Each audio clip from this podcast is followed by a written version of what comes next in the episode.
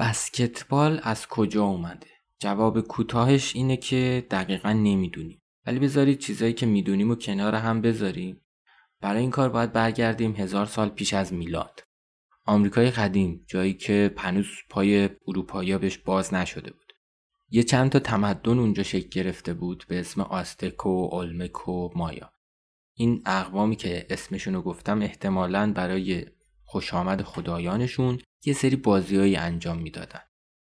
یکی از این بازی ها اینجوری بود که دو گروه روبروی هم قرار می گرفتن و با یه توپ که گاهی از جنس سنگ و گاهی از جنس چرم بود سعی می‌کردن وارد یه سوراخ که به دیوار چسبیده بود بکننش. این بازی خیلی شباهت زیادی به بسکتبال امروزی خودمون داره. اما قوانینش می‌تونست خیلی ظالمانه هم باشه. مثلا اگه تفریح بازی نمی‌کردن و برای خوش آمد خداشون بازی می‌کردن شاید تیم بازنده یا کاپیتان تیم بازنده قربانی می‌شدن. می‌تونیم اینجوری بگیم که بازی سرنوشت بود. سلام من حامد محسنی هستم و این قسمت پنجم پادکست سرچین پیر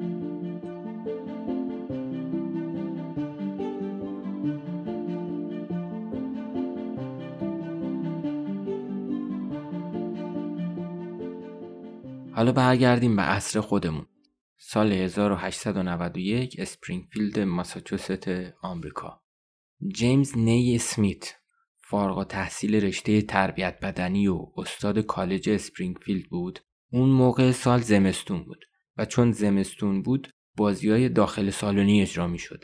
مثلا مثل دو میدانی و ورزش های تک نفره.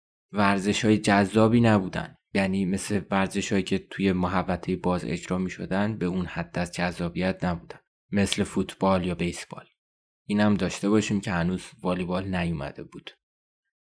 قبل تر از اون یکی از اساتید به اسم گولیک توی جلسات هماندیشی که با بقیه اساتید داشت گفته بود که ما یه نوع جدیدی از ورزش نیاز داریم که داخل سالن بتونه بازیش کرد و مثل بقیه ورزش های اون موقع خشن نباشه بازی های اون موقع هم خشن بودن مثل فوتبال یا راگبی و اینا. گولیک به نوعی چالشی تعیین کرده بود. چالشی که کمتر کسی جدیش می‌گرفت. خب آخه کی میومد یه بازی جدید ابداع بکنه؟ بازی جدید باز نیاز به قوانین داشت نیاز به کلی ابداعات داشت.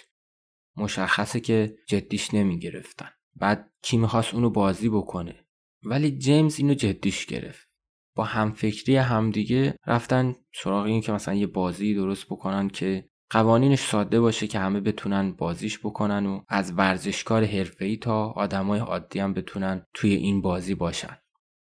جیمز از بچگی به یه بازی علاقه داشت که شبیه افسنگ خودمونه. اسمش بود داک آن راک داک آن راک یه چیزی میذاشتن به سمتش سنگ پرتاب می‌کردن تا بخوره بهش و بیفته. جیمز خیلی زود یاد گرفت که پرتاب مستقیم و محکم جواب نیست و اگه قوسی و آروم پرتاب بشه احتمال برخوردش بالاتر میره.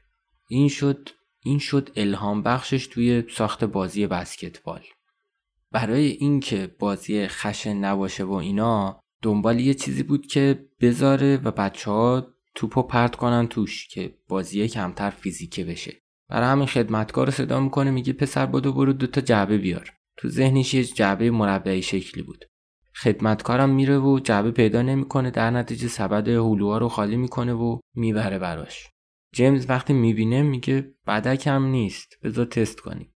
دیگه همون سبده میمونه.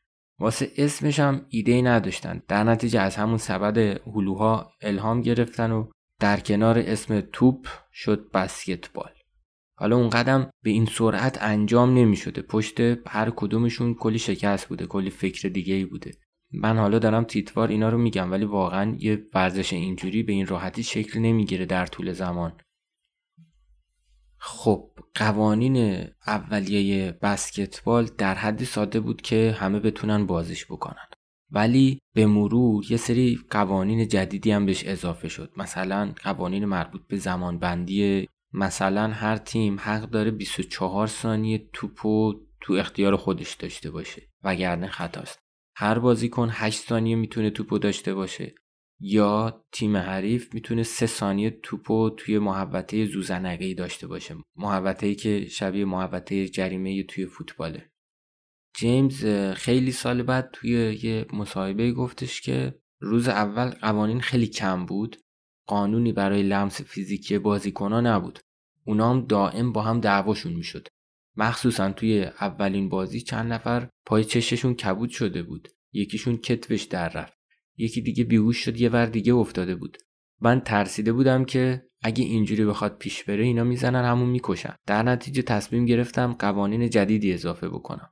با این وجود اونا میومدن می‌گفتن که نه همینجوری باحال همینجوری دوست داریم. کلا خشونت رو دوست داشتن. اون اوایل 13 تا قانون گذاشته بود که هی به مدل قوانینش اضافه شد.